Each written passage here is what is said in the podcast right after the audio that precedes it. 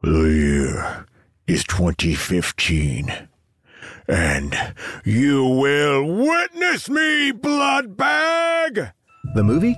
Mad Max Fury Road.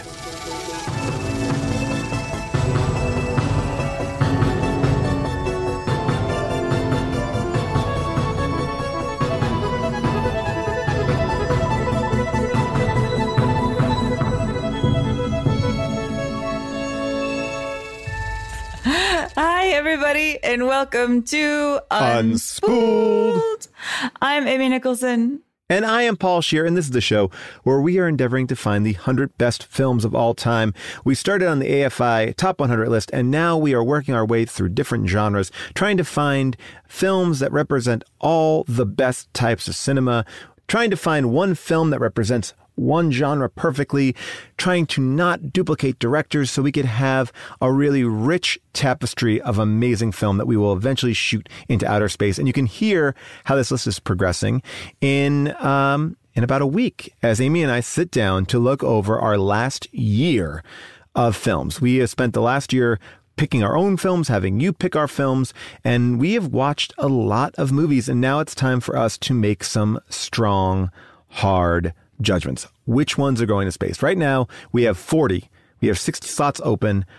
I imagine we're not going to probably put more than eight or 10 on, right? Oh, and it's tough because we've been watching almost exclusively bangers. Yeah. I mean, there has not been, a, you know, a, a Ben Hur or French Connection in the mix, so this will be tough. It's going to be really interesting, and we are going to continue uh, this experiment uh, into the new year, into September, which we already are in, but uh, just kind of start Halloween early as our next series is horror. We are going back to horror. So many people were so upset that last year we only did a very brief horror series. Well, we told you we're coming back and we're going to come back and we'll talk about those films uh, next week on the podcast, which you have to look forward to to kind of create a, uh, a Scaretober. Do they call it Scaretober? I don't think so. A Fright Fest? We're going to do a Fright Fest? What are we going to do? Are we going to do a Fright Fest? Why don't we try to start Scaretober? All right, is Scaretober Scaretober. September or, se- or, or Yeah, October? we could start it, both? early. We, who knows what I- time you know- is anymore? We, I don't know. Is it Halloween? Is it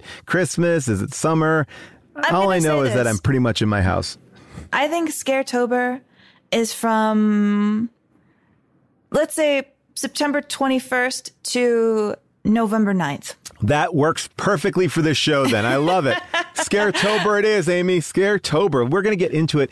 Um, loving the reactions that everyone's having on the Discord about Inception. Um, a lot of debate. I think there's a lot of love for this idea that you and I uh, are going to eventually get into our Spielberg debate. Is there a world without a Spielberg? So uh, stay tuned for that. Um, And by the way, before we get too into the weeds on this week's movie, you know that last week when we were doing Inception, I could not stop saying the name Dom Cobb because I think it's just so funny that that uh, that you know Christopher Nolan, who names characters things like Mal, i.e., bad, or Ariadne from mythology, names his lead character Dom Cobb, a name that I cannot say without laughing. Well, I'd like to give a shout out to Julius Costier, who uh, writes and says, you know, on the name convers- co- uh, controversy, Dom Cobb sounds like Domkop, which is Dutch for dumbhead. And somebody else who speaks German says, yeah, Dummkopf. It means like stupid. So maybe Christopher Nolan is calling that character stupid. I mean, Christopher Nolan's too smart to be doing anything else, right? Well, I mean, wow. All right, yeah, maybe, maybe, maybe. I, I thought we, you know, we also explored where that name could come from as well in the podcast, but I, I'm going to go with Dumbcuff. Um, there's a lot of people online too on our Discord that have a lot of different theories about it. People said they didn't see the addiction side that I talked about, but then other people said that they saw that he was making a movie about making movies. So that actually ties into what we were talking about, like this idea of like, can you continue to make stuff and, and be interesting? Um, there's also uh, a great idea that this whole movie is about retirement and Dom is being sent out to pasture and that uh, this whole thing is a dream, which I, there's a lot of reasons and there's a, that we can get caught in the weeds of that, like just uh, what ifs. But, um, but yeah. Let's not get caught in the weeds. Let's Yeah. go to a place where there's nothing but sand. Ooh, all right. I love this. And speaking of nothing but sand, did you see this tweet that someone sent to us this week? Actually, Luke Beard, uh, who is Luke's Beard on Twitter, showed that uh, Lloyd's of London is auctioning off uh, a lot of the cars from Mad Max Fury Road. I mean, this is pretty impressive. I mean, should we go in and buy one of these cars? Yeah, I mean they're auctioning like real deal. Like the doof wagon is up for rent. Like not rent, buy. You get not to rent, have buy. it. Yeah. not rent to own. Own, own, own. You can buy the doof wagon. Who's gonna buy the doof wagon? What are they gonna do? You with it? can buy the war rig, the, the full giant one the Furiosa drives. You can buy that, the tanker and everything with the ball pig attached to it. Paul, what if we blew all the money we've made making this podcast? We bought the war rig and we pivoted to opening up a food truck. I mean, if someone wants to get behind this idea, Amy, I'm so into us making some sort of a barbecue restaurant out of the body of the war pig. And by the way, why isn't like a uni- grilled cheese place? toast Oh, the knowing, yes. Toast the knowing. I love that. And by the way, um, I think it might be really cool if uh, if someone wants to sponsor this uh, and make us make us. Uh, Food truck mavens to have these all over the, the country and the world. But I'm so surprised that someone like uh, Universal Studios isn't buying these just to have on like a back lot. Uh, they're so cool looking. I know they're so cool. I'm really surprised that they're not, you know, being like sheltered and taken care of. But Yeah. they're one of a kind works. Like those are priceless. do you have to get it here? Like, do you like like is it like? Do you have to figure out the transport? I guess is my uh, my question. Oh yeah, where are they? Are they still in Nam- I- Namibia? I, they might be. They might be. Well, we'll find out. I mean, we're we're gonna get into it. Um, well, I've always wanted to go to Namibia. So that this is maybe our chance. This is our chance to do it. Also, just a reminder, we are doing a few more screen tests. So if you'd like to be a contestant, you can also sign up on our Discord, discord.gg uh, slash Paul Scheer. If you've never signed up for Discord, it's totally free. It takes 30 seconds to do. Uh, and it's a great community of uh, unspooled lovers. There's also an incredible community on our Facebook page uh, that is being run by some amazing listeners of the show. So we thank you.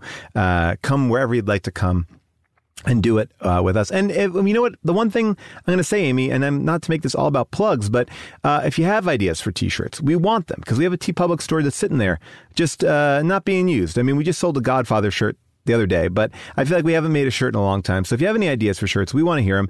And if you are tech savvy, and by tech savvy, I mean, can you build a, a Wikipedia page? If you can, uh, just a reminder, we are looking for someone to help build our uh, unspooled Wikipedia for whatever reason. Uh, some people have been shutting down our page. You can Google why. Uh, I won't get into it here, but uh, we can help you out in any which way you can uh, because we'd love to have this show represented on there so you can see all the episodes that we've done, especially as we've we've just kind of been cranking away. We've really done so many great films. We have, and I think crank is a nice way of getting in the Hmm. verbiage of our next film. Let's unspool it. The year is 2015. For the first time in four decades, the U.S. middle class becomes the minority as inequality on both ends of the wealth spectrum swells. Gun violence in the States is growing, and Americans are now just as likely to die because of guns as they are due to car accidents. A 21 year old white supremacist opens fire on a church in Charleston, killing nine black Americans in a targeted attack. The Supreme Court determines that the state bans on same sex marriage are unconstitutional. And the UN Climate Change Summit commits all countries to reduce carbon emissions for the first time. Whew, what a year. Yikes. Uh, hot movies are Jurassic World, Star Wars Episode 7 The Force Awakens, Avengers Age of Ultron, and today's film, Mad Max Fury Road. Amy, who's in it? Who made it? What's it about? Lay it on the line. Mad Max Fury Road. This is the fourth Mad Max film, written and directed by its creator, George Miller. Um, the first three Mad Max films, they came out in 1979, 1981, and 1985. That is Mad Max, Mad Max Road Warrior, and Beyond the Thunderdome, respectively. And yes, Thunderdome coming out in 1985 means there is a 30 year gap between the third sequel and the fourth sequel, which was not at all George Miller's intention. He tried to start filming Fury Road in 2001, 2003, 2010. He was thwarted each time for reasons that we're going to get into. Basically, we're saying that Fury Road boasts a complicated production history and a very complicated production itself, just technically for what is in essence a simple story. You know, this is a brutal post apocalypse. There's a warlord named Immortan Joe.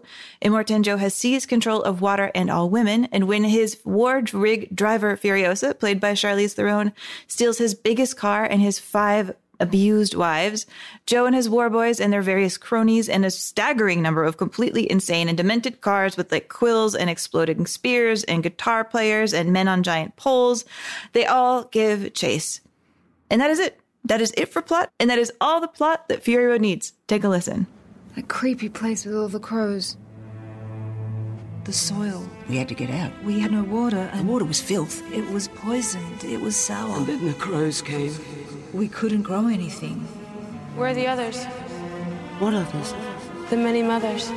We're the only ones left.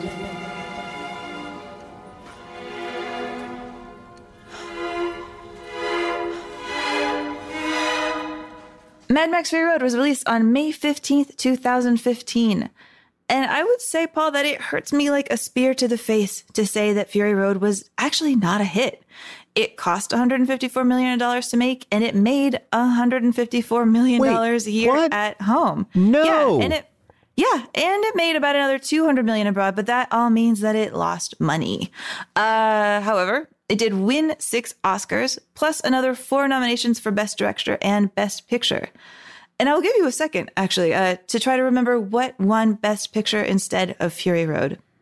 Oh my gosh. All right. So this is the year 2015. My God, this is where I'm really bad and the at stuff. 2016 Oscars. Okay, it's 2016 Oscars. Oh my gosh, this is like, I mean, I want to say like, yay, yay.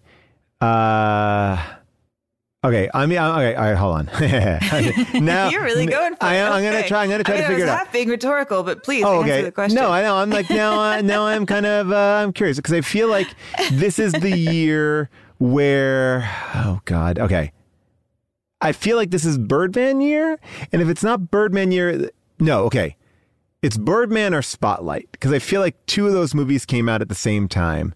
Or that was like the rebirth of Michael Keaton, even though he didn't go anywhere because he's super cool. Uh, although he, I guess he did go somewhere. But uh, 2015. No, you, Oh. you got it. I did. It's Spotlight. It's Spotlight. Whoa. I'm never good at that. Okay. All right. So there you I go. know. I mean, I'm wondering. I was wondering if anybody on the planet could remember Spotlight. No. I mean, I only remember it because I remember there were two back to back Michael Keaton Academy Award years. And it felt like that was, I was excited because I've been a Michael Keaton fan for such a long time. And I, I know that his rebirth was right about then. Whoa! So you Keatonized it. So like your Yeah. whole history, you can tell through Keaton. I mean, that was the, on, the only thing I was really reaching for, but I felt like, I, yeah, look, I don't know why that stuck in my head. Well, yes, Spotlight beat it out for Best Picture. Inaritu won for Best Director. Um, and when you take that and rewind it back, the number one song on the charts on May 15th, 2015 was also a song from a movie. It was also a song from a movie about cars, a movie about driving, a movie about fireballs, and a movie that stands in opposition to everything that George Miller and his production designer wanted their movie Fury Road to be. Like, yes, uh, the, the production designer of Fury Road called out this film specifically and said, We don't want to make this film in interviews. I'm talking about a song from the soundtrack of Fast and Furious 7, Wiz Khalifa's See You Again.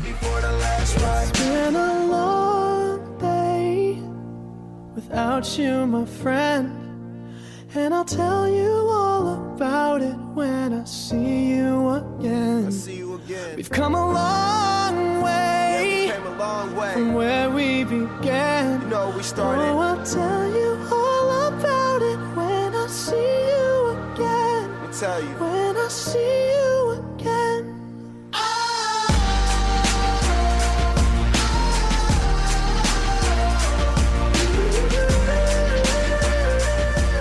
Beautiful. You gotta. Beautiful. What do you think about that shade between car films? I mean, specifically, what the production designer said was that the physics of a Fast and Furious movie make no sense. He doesn't want to make movies where like cars are zipping around in angles that they can't actually do and bank vaults are flying. He want to make a tactile film, not some sort of car fantasy. Well, I think you know. I think you could talk about this to a movie that came out in 2017 as well, which is, of course, the film I referenced many a time on this show, Baby Driver.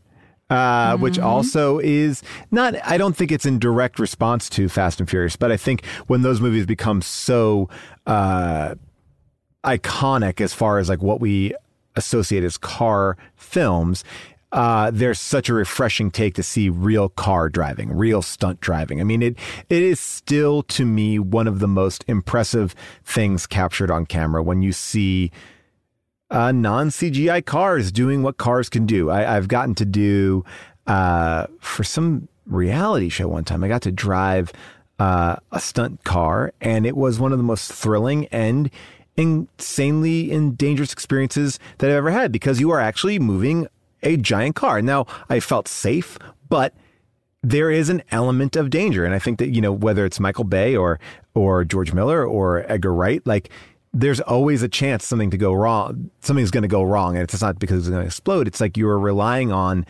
precision timing. If the road is slightly, you know, messed up, anything could alter uh, a giant stunt. And this movie, I mean, wow. I mean, it's just, it's mind numbing the scope of because I wouldn't even call it a car racing movie. It, like there's elements of that here, but it's not like um I guess it is a chase. It's just different than what we've been used to. You know, I think we are used to seeing cars on city streets and, you know, from Bullitt, uh, you know, even to Fast and Furious. To see this kind of chase in a post apocalyptic wasteland, it just it's it really makes you feel like you've never seen anything like this. I mean, that's definitely how I felt when I saw Fury Road for the first time. I have never seen a movie like this. You know, a movie that felt like it, you know, it like you could smell the actual danger in this film. You know, that this was a movie with a scope of imagination that blew me away. You know, cars covered in porcupine quills, uh, the giant doof on the red onesie. I think the moment I saw the giant doof on the red onesie, I just realized like this is a movie where you give yourself over completely.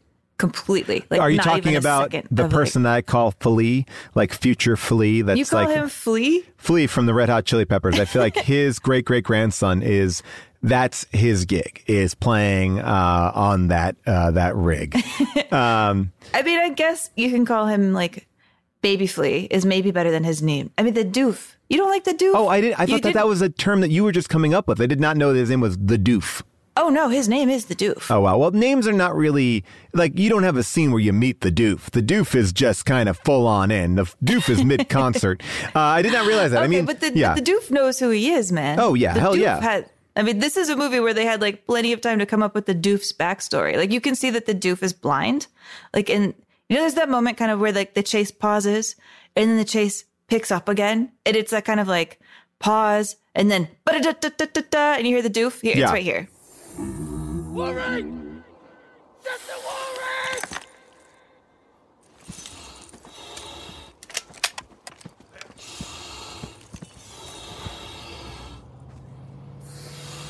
That's them. Why are they going back? Do they wish to surrender? They're heading for the canyon. They're going back to the Citadel. They know it's undefended. Bollocks!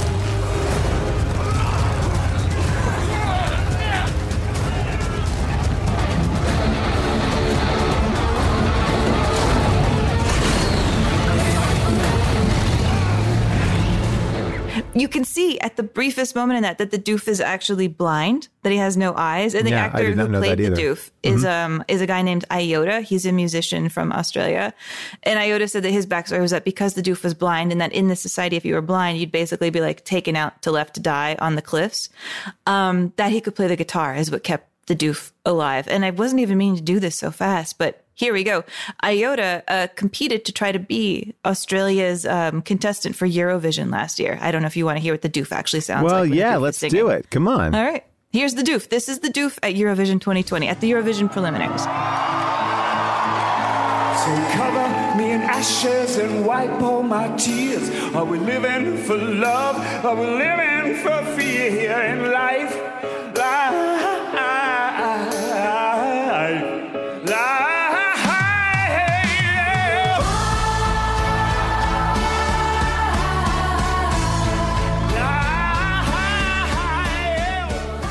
All right. Iota Doof. We have uh, doofed it up, man.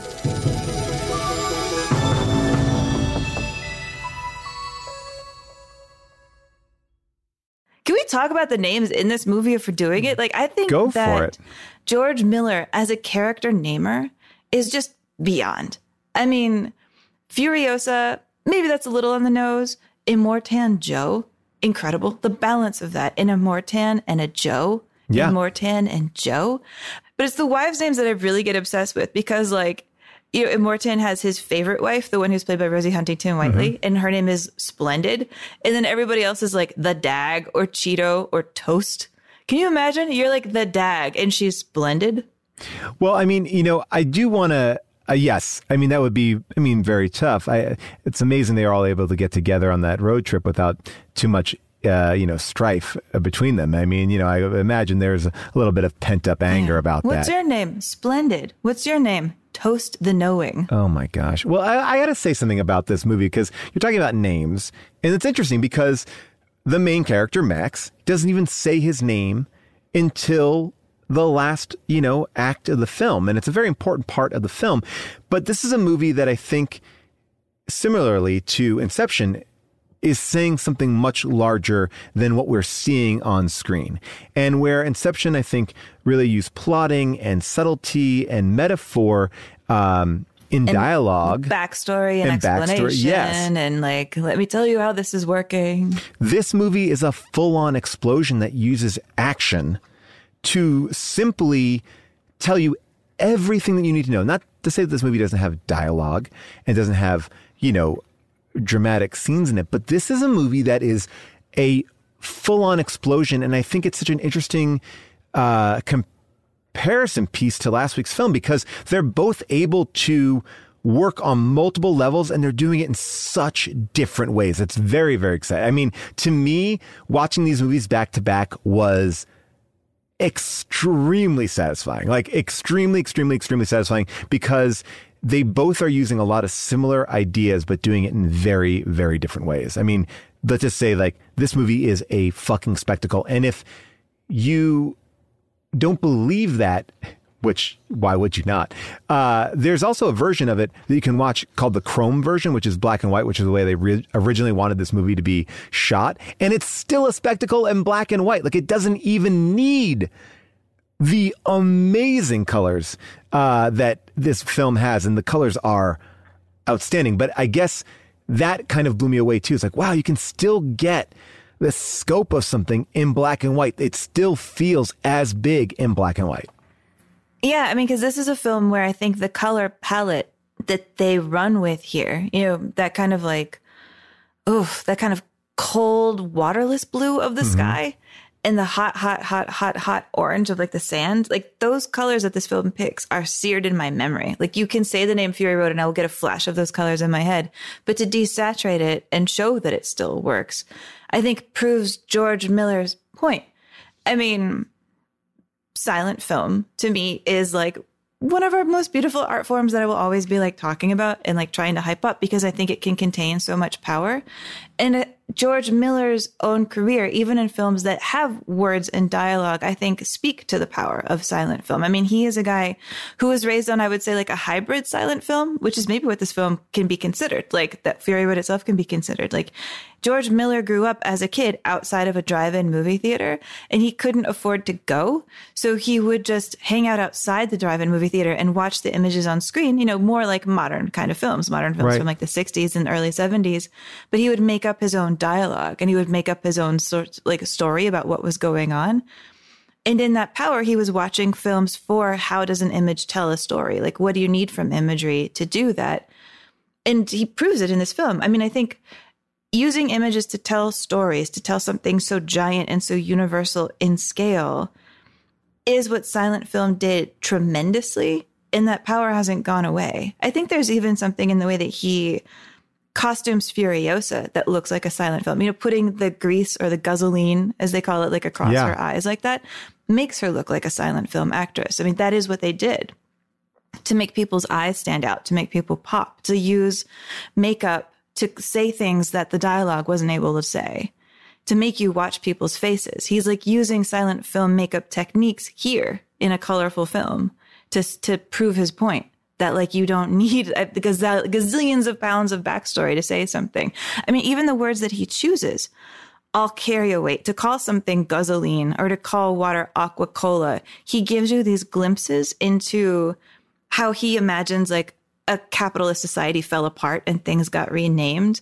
Even when things don't have names, there's like a story in it, like the moment where Nux doesn't know the name for tree. Like he's trying to Mm-hmm. gesture behind a tree. And all he just says is like, you know, that dry land just behind that thing. The lack of words for things tells the story. And you never need to hear him say, I don't know what a tree is. Right. Well, what's a tree? Trees have always been dead. So th- it's a movie where the language itself is so selected that it also has power, even if there's Well- very little of it. Can I just maybe take a moment to take a, a detour here and say, A detour in a movie about driving? How dare you? you know, this is something that works so well in this movie. Like, whereas I'm looking at you, Avatar, tries to do something very similar with like unobtainium and things like that that feel dumb. Like, that feels mm. dumb. And what is the difference?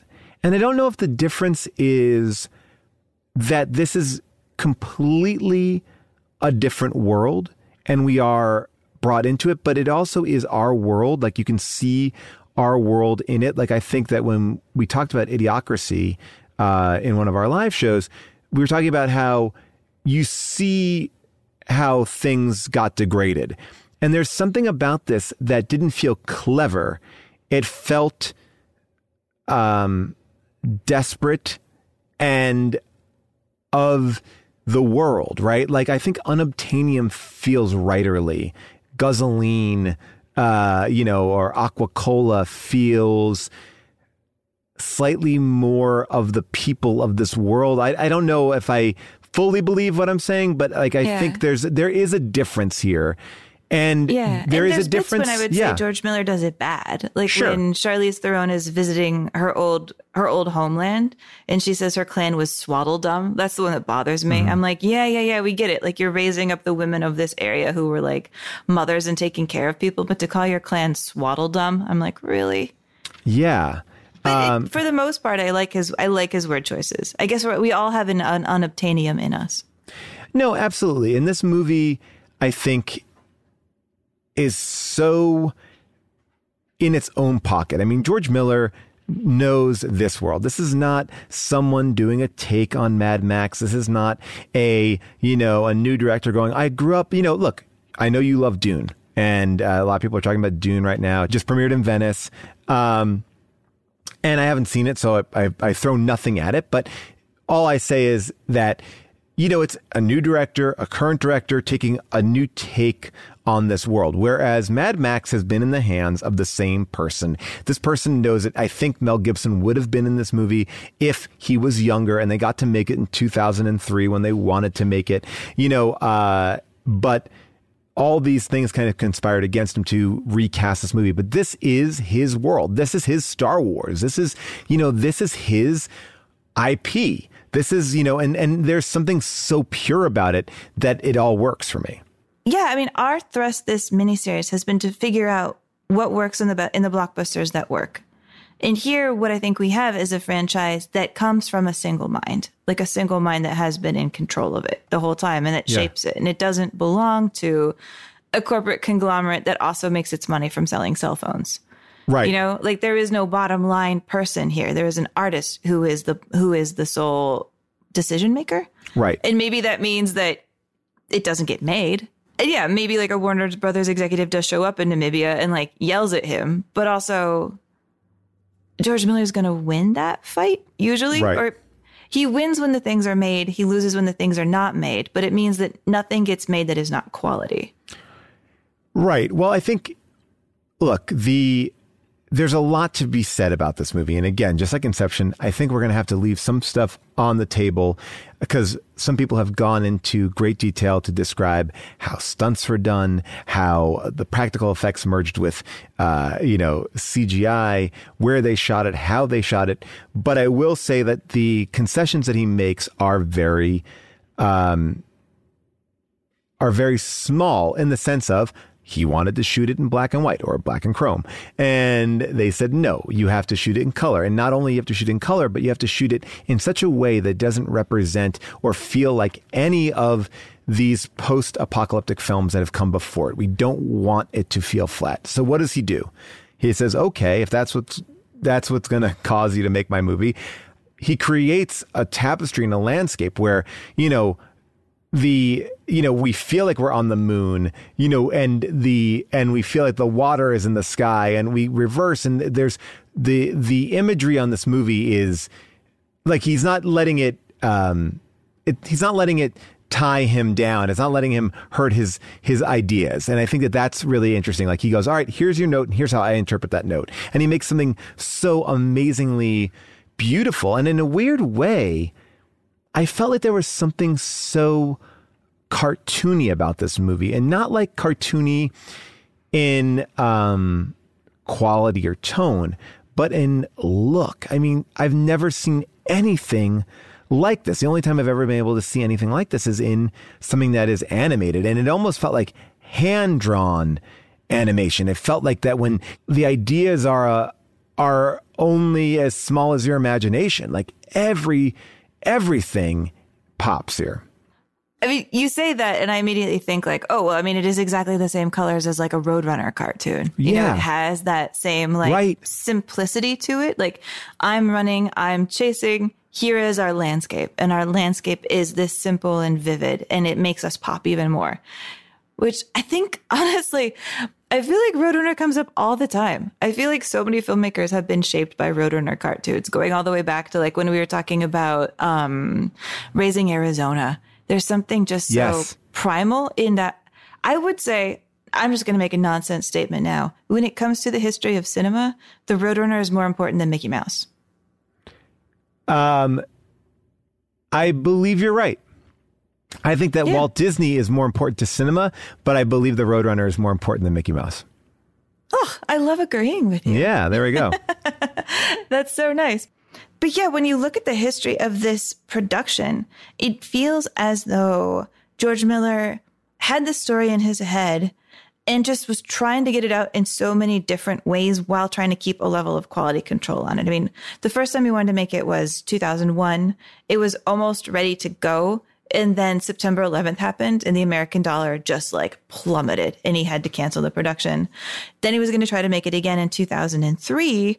Uh, they were going to shoot it in Namibia then. And when they were about to leave, the Iraq war started and it suddenly became unsafe to be filming in Namibia, said the studio. And also, Mel Gibson was going to be in that iteration of it. And Mel Gibson's wife apparently sent George Miller an email that was like, Are there Muslims there? Because I don't want to go this, if there's yes. Muslims there. Yeah, that, that was Mel Gibson's wife at the time. Uh, so that got scrapped. And then it goes into its own wilderness for years, where George Miller is saying, maybe I'll make it as like an anime cartoon. He was thinking about trying to Oh, figure wow. out how to make an anime version of this for a long time. He Which is interesting because I imagine, and I should look at this, but like, you know, the Animatrix was something that I thought was a very interesting uh, connection to the the Matrix films, right? Like it allowed you to kind of that was in 2003, so that was you know I guess a lot earlier, but but I imagine in 2003 he's maybe watching that because it is the Matrix is huge, and then these series of short films come out that expand the world in a way that I I think I mean I'd rather take the. Uh, the Animatrix over the sequels, honestly, uh, you know, because it, it was such a beautiful scope and it allowed you to kind of explore world in a very different way. No, it's true. And he thought that there was like a lot of space to make kind of like a hybrid film that took some of the sensibility from that style of animation and like felt like his own. I mean, of course, like the backstory here being that George Miller makes some of the most beautiful animated films of all time. I've recently, owing to only during the pandemic, watched Happy Feet for the first time. Oh, yeah. Very behind in my Happy Feet knowledge. And when I was watching that movie, I felt like I was rewatching Fury Road. Like I was watching him work out some of the type of images of scale of cliff versus person, of like water, of landscape versus small figure. That there are shots in in Happy Feet that feel like rough drafts of what he wants to do in Fury Road. That he's just already he's just working out the same kind of ideas and visuals. It, it was really staggering to see that movie like after knowing Fury Road so well. Yeah. Well, But- you know, just yeah. just for people who may not understand like what George Miller has been a part of besides Mad Max, because I think it is interesting. I think the films are so iconic that it, it just kind of like you. I mean, I think probably people are surprised, like, oh, uh, you know, like, oh, he did Happy Feet. You know, he was involved in Babe. Uh, he he wrote it and he produced it, and there's a lot of talk about how involved he was in the directing of Babe. Uh, and there's bigger stories there to be told, but uh, you know, then he directed Babe Pig in the City, which is a very dark sequel and a great sequel. Um, you know, and then also has done things like Lorenzo's Oil with like Nick Nolte and Susan Sarandon, and and did Witches of Eastwick. That Uh, a weird ass film, Witches of Eastwick. yeah, like he's just he's got a very interesting I guess like a very interesting collection of credits. One of which, which is in the uh, Twilight Zone the movie, he remade the very famous, uh, you know, Nightmare at twenty thousand feet, where someone looks out the window in an airplane and sees, you know, a monster on the wing. Like he, that was his. Uh, you know, so he's a very you know, he's making a lot of movies, he's doing a lot of stuff, but he's I think every one of the things that he has made has been incredibly interesting and very different. No, I think so too. And yet there is an essential Miller-ness. There's a darkness, right? There's Yeah. a darkness about you know, I want to go into it and say jump into I, I guess my larger idea about this movie, but I think humanity is at the center of a lot of what he is talking about.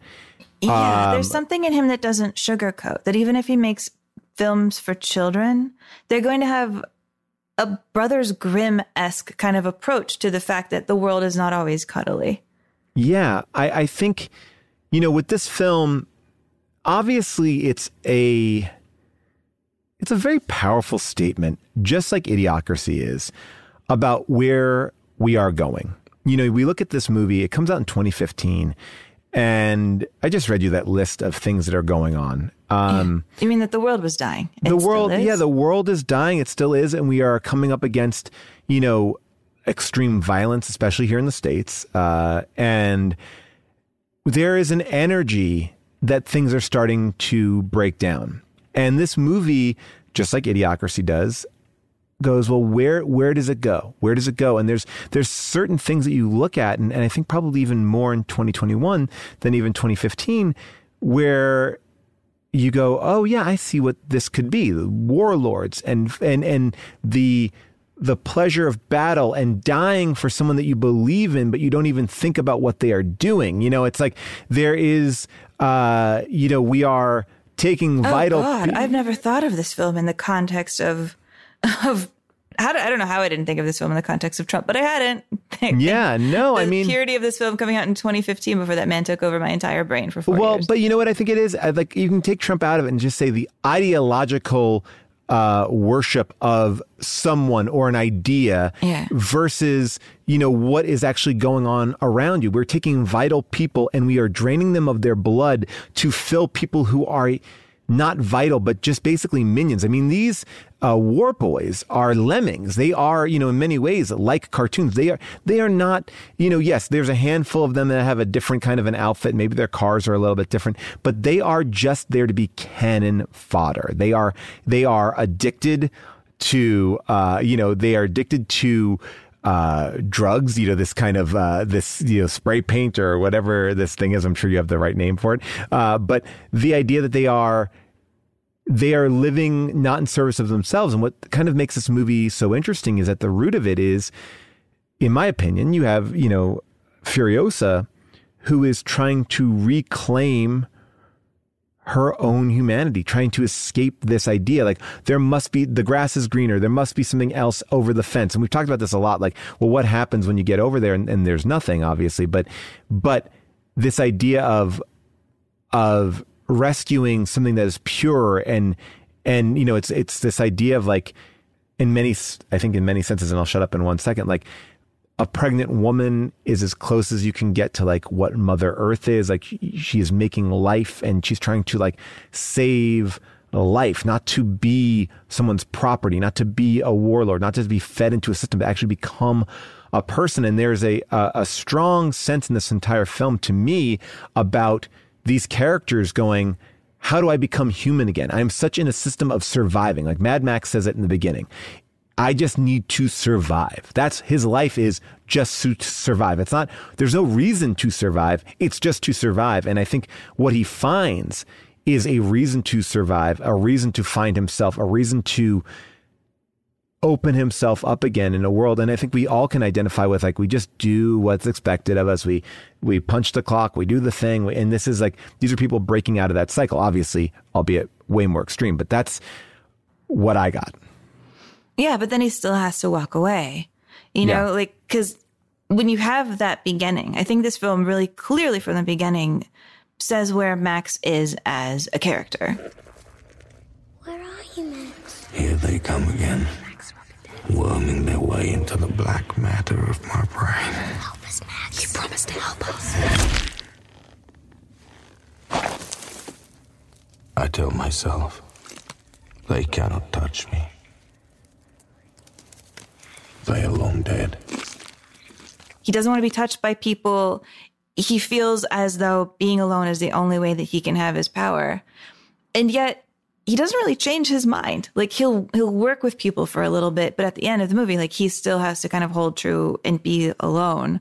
And I will say, to me, the weak spot of this film is I don't like his flashbacks to his son at all. Like I think you don't like those like those they're because they're not like like they're not like full flashbacks they are like they are literally flashes Yeah, they're just know. flashes. I don't like the way that they are. I don't like the way that they're handled. They look too horror movie to me. They look Mm-hmm. tacky. I guess like they look dated in a way that nothing else in the film looks dated to me. And I feel like we don't need them, honestly.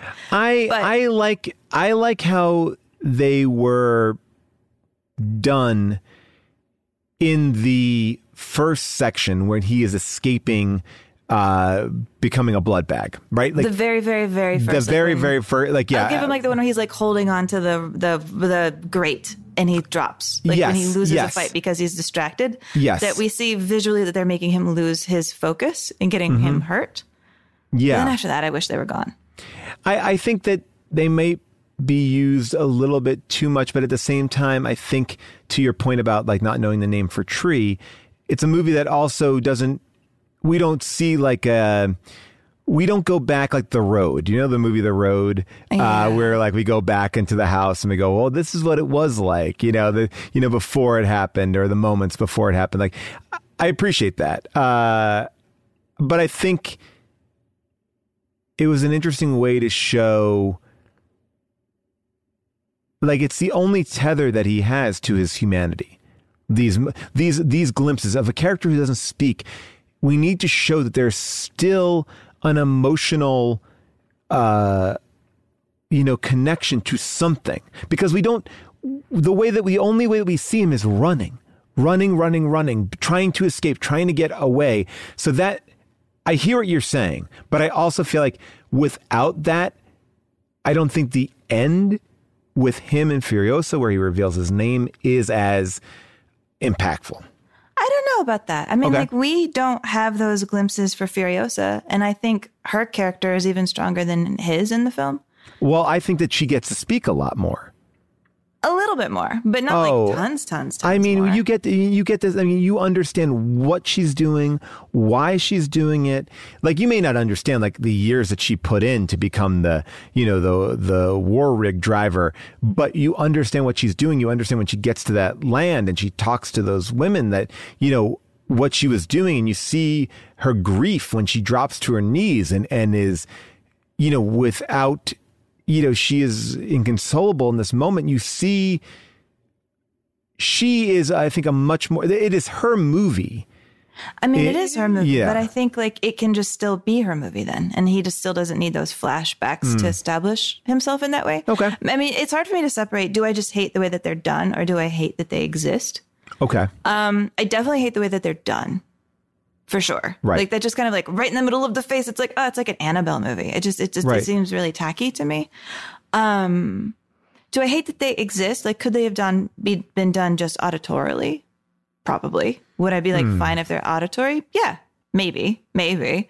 But also I don't know if I even need them at all because I think what we even see in the beginning is just clear enough. You care about Max because he's there. You care enough about Max because he's a person who, even compared to the first three films, here he is powerless. It's kind of like they're saying his time as being the Mad Max you knew from the first three films has come to an end. Because, like, the very first thing that happens, there's an opening chase scene and he immediately loses. Immediately Right. loses. His car gets destroyed. Like, his time is at an end. He is not the person now who is the best equipped for survival. It is somebody with more of a plan, like Furiosa, who can work inside the system and figure out how to break it apart. Like, he can't be the person he's been. It's failing him from the very start and that this is an action film where I would say for almost the first quarter of his time on screen, he's powerless. You have this first whole chase scene, and he is just chained up, you know, face in the grill, coming at you and right in the middle of the camera. The idea that not only is this a movie about the rising and anointing of a heroine, but about the falling down of a hero. He can help her, but he's not going to be the hero himself anymore. I think that's so interesting. And I think there's enough there in that arc that I don't need, you know, like screepy, cool, ghoulish, like blue light kid popping up and being like, boo. And also, that kid doesn't look like anybody, really. Like, it's not how I remember the kid from the first movie looking. And so it just is confusing. Like, who is this? I don't care. All I'm going to say is that his journey works for me. And there's different ways to execute that journey. And I think that the opening sequence is better. I definitely feel like they may have gone to that well maybe a few more times than they needed to, uh, especially like once you get to, uh, you know, out in the field, we know we know it, and I don't think it's revealing much more. So I understand what you're saying. That last little glimpse before he's like, we're going to drive back. Yeah. Um, so yeah, I mean, look again. I, I like. I'm not going to die on this hill. Um, Lots of people died on this hill. a lot of, or in this canyon. Uh, by the way, I mean, can we just say like also the humor in this film? To I, I think that like when you talk about this movie, you think about the amazing stunts, the amazing visuals, and it is a grim, dire look at the future. But this movie is funny, and you talk about you know uh, the guitar player, like that's funny. When that comes on, that's funny. This movie still hits the beats of what the fuck am I watching? And I love it. Like I have not seen anything like this. And and I think there's an amazing sequence.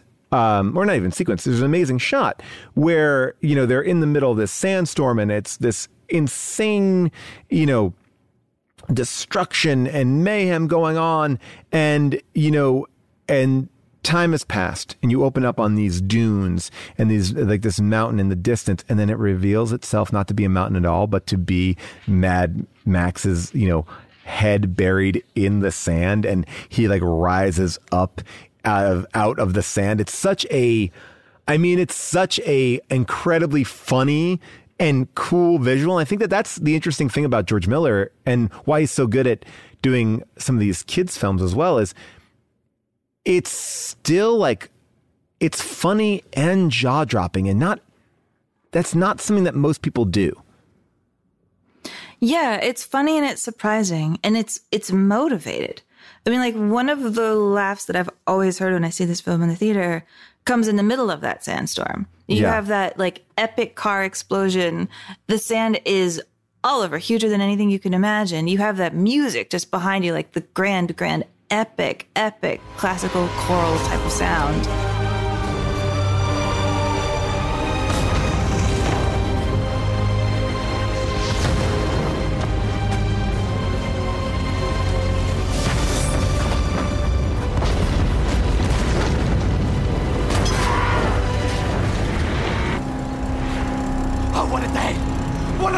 30 days! And then all of that is capped by Nux, you know, just being like, what a day. And you kind of laugh out of relief because you're in suddenly the mindset of a character that you realize is really alien to you. You know, right. like his set of values and his set of everything that he admires and finds entertaining right. is completely surprising. Like it exists in its own absolute culture. And so you laugh at that line because it's just it's not at all what you're expecting anybody to say. He gets these like kind of bursts of like wow laugh. You know, and that wow to me is the essence of what you're talking about. The sense of awe and beauty and dark humor all at once. The kind of like Yeah. gugh. you know? Yeah, no, exactly. And I, I think that, uh, you know, I, I think that I'm so excited to see this kind of like level of artistry. And you know, this to me, this probably feels like the right movie for you. Like I, I'm, I'm guessing that Mad Max checks all your boxes, right? Because it's got scope. It's got an incredibly visual director with something to say. It also, uh, you know, is not. It's it's not like overly long. It also plays with the world that we want. Like it's it. It just feels like this is the blockbuster for you. It is. It is. Yeah. It really is. Like it it has the ambition first and foremost that Yeah. I need. Like I need to feel like I'm in the hands of a filmmaker with just massive ambition to accomplish it. Right. It doesn't feel you know, no one else makes this movie, right? Like no. one could make this movie. Even if Denis Villeneuve made Mad Max, it would not be this. It could maybe look like this, but it would not be that. This is George Miller's humor, sensibility, message, and world, and you feel it in a way that is so uh, incredibly unique and rare. And I think we feel it a lot in worlds where we see like directors, like when it was like uh, Sylvester Stallone doing Rocky. Like, yes, he had this story to tell, and he all these little things. The first one, let's you know, like don't worry about the rest. But like they, this is the story that he wanted to tell, the way he wanted to tell it, the way he wanted to see it, and like I think it's exciting to see someone continue to build out this world, and each one of them drastically different and expanding and blowing up. Like he's become a better filmmaker with each one. He's not going backwards. He's blowing this world forward. I don't know any I don't know any franchise that is like this. Well, no, and what you're describing, everything that it is, it's created to just be that. Like it is directed to be a work of art. It is not created to sell me an Audi or like Beats headphones. Right. As a matter You of fact, the 150 cars that were made for this movie, only 15 survived. Like you're never seeing any sort of product placement. You're not seeing any, I mean, not even clever product placement. Like, well, the only thing that survived are these uh, Chrysler Pacifica rims. You know, it's, Yeah, like, it's exactly. you know, Thank yeah. God we've got these. Yeah. I mean, you put this in contrast to what we were talking about, like the origin of Men in Black, you know, and how that movie started figuring out who was going to have its happy meal or if it could get a happy meal. Like before there was a script, before there was a script, Men in Black was wondering where their happy meal was going to come from. Yeah. And it's not that I don't think you can have a good movie that sells cheeseburgers. I eat cheeseburgers, you know? Right. I mean, I'm trying to eat Right. fewer cheeseburgers, but uh, it, whatever. Like, it's just, why is it being created? And Right. if it's being created for the cheeseburgers first, it's not going to put the effort in the art that this movie does. Right. And so, yeah, yeah. It, it, it, and that makes me, it makes me sad at the same time that this movie lost money. I mean, I feel like if this movie had made more money, we'd probably have another Mad Max by now, but honestly, maybe not. Maybe George Miller would just be like, I will do it when it strikes me, and I will do it when the time is right. Well, for I mean, me, did you see what just happened? The film that I want. Well, did you see what just happened? I mean, he saw Edgar Wright's uh, One Night in Soho, and he's like, "There's my Furiosa." He's now wants uh, Anya Taylor-Joy to be his young Furiosa because there's been a lot of talk about the Furiosa movie. I always assumed it was going to be Charlize again. Uh, in a way, I'm kind of bummed that it's not, uh, and I don't know how I feel about her. But I don't. But again, I don't know. I don't know. I simply don't yeah. know. I mean, I haven't we'll seen see. One Like, I feel like having all of his movies get canceled so many times, I will see a Furiosa movie as real when I'm sitting down holding a bag of popcorn. Like, I won't even like think it's real when I'm ordering the popcorn. I will have to be holding the bag of popcorn and sitting in the theater to know that it's really there. Right. Like, uh, when people were doing the Inception red carpet, Tom Hardy was getting asked about this movie in 2010 on the Inception red carpet because he was already signed and it had already been canceled. They had like shown up um, at the time they're going to shoot it, I think in Australia. And where they had planned to shoot the film, there had been a rainstorm, and suddenly there were like flowers everywhere and lakes and like pelicans in what was going to be their dust storm area. So, two weeks before it was supposed to start shooting in 2010, they had to pull it for like the third time. Oh wow. Yeah. So so I hope there will be a Furiosa. I'm not going to get attached to it. I, Furiosa to me is like Bitcoin. Like we'll see what happens.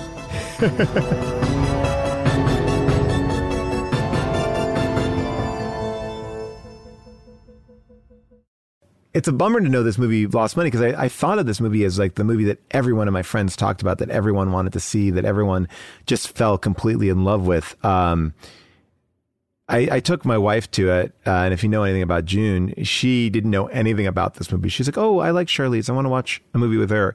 And the movie opened, and she's like, "What the fuck is this?" And then I watched her just completely, uh, like lean into it and and walked away loving it. And you know, and it's it's interesting because I felt like this movie did have that ability because while and I, to kind of go back to what we were talking about with Transformers, like you know, while those are big spectacles, they don't have this other layer to it, which I think is artistry or uh, an emotional depth. And I'm trying to think of like, this is probably a bad example, but I'm going to use it anyway. Oh, please. I hope it's really bad. All right. I'm going to say this is like the equivalent of like a Pollock painting, like a Jackson Pollock painting. It's like. It's like, it's just, it, it looks like well any like okay you just splatter paint all over the like it's messy it's but like there is there's art there there is you know there is genius there there is a method to this madness and i and i feel like that's what people are bowing down to it's not like people could make this movie i would say again the third act of many transformers movies are like this but it's not because it's it's completely um again, I think I'm just wrestling with this idea and looking at all these movies back to back to back, like, oh, you can do this. You can create a spectacle. You can create big, giant set pieces that are explosive and dynamic and still make the entire thing grounded. Like you don't have to you don't have to cut back to emotionally connect you to something. And I think that's the thing that I'm looking at. And when I walk away, I go, I, I'm thinking about climate change. I'm thinking about our beholdens to just following the system. I'm thinking about how we follow blindly leaders. I'm thinking about, you know, do these people even care about us? They just are forwarding what they need and what they want and they have the best and we have the worst. And it's such a it's such a statement about society and it's such a statement about us the general we understanding what we really truly want and and and becoming individuals again you know because i think we're in a society that wants to always put us in in uh, in boxes but it sounds like what you're saying is you like it when art leaves a space for you to fill with your own thoughts right but it doesn't have to be mumblecore we're all in a house for Oh, a God, weekend no. you know what i'm saying like or again, thi- the movie that I always rail about. I'm staring out of a bus window and you don't know if I'm happy or sad. right Worst ending of any movie ever. yeah and it's like, nine movies a year. What I'm thinking is, and this is where we go back and forth. It's like, well, will anyone get this much money to make a movie like this again? Probably not, because it lost forty million dollars, and it's a giant IP. And I'm sure many people didn't even know about the original IP, but because it is an IP, they knew that they were going to bring people into it. You know, it, but it wins all these Oscars. So then it actually elevates it again, right? Because then it becomes an independent movie, and probably all the money they would have spent on the Oscar campaign, they actually uh, that forty million dollars isn't really lost because they lost. They want, you know, it's like it's an interesting like battle how this movie was incredibly successful, but also commercially not as successful. But we don't hold our Oscar films to be commercially successful either. And it's like that rare thing when a movie that is commercially successful and also Oscar worthy um, meet. Oftentimes they are very separate entities. No, it's true. But I want to pick up more on like some of the stuff you're Yeah. talking about. I mean, you were talking about the War Boys, for example, being fodder. Yeah. And you know, the way that you were using it isn't that the movie treats the War Boys like fodder necessarily. You know, these aren't Yeah. The people we were railing about last week. These aren't like the robot alien bugs of an Avengers movie. Right. What you get is that they're in a society that has trained them to only think of themselves as fodder. You know, that their Yeah. society has trained them to think that the only worthy thing they can do with their lives is die when they're told to die, like die in the most epic way possible. I mean, they're being raised like what, like worker ants. They're being raised to think of themselves as the insects in a Marvel movie. And so that Right. they're all happy when we get like this first glimpse of their society when like Morsov, that Right. first guy to kind of jump into the porcupine car, like has his moment of Valhalla.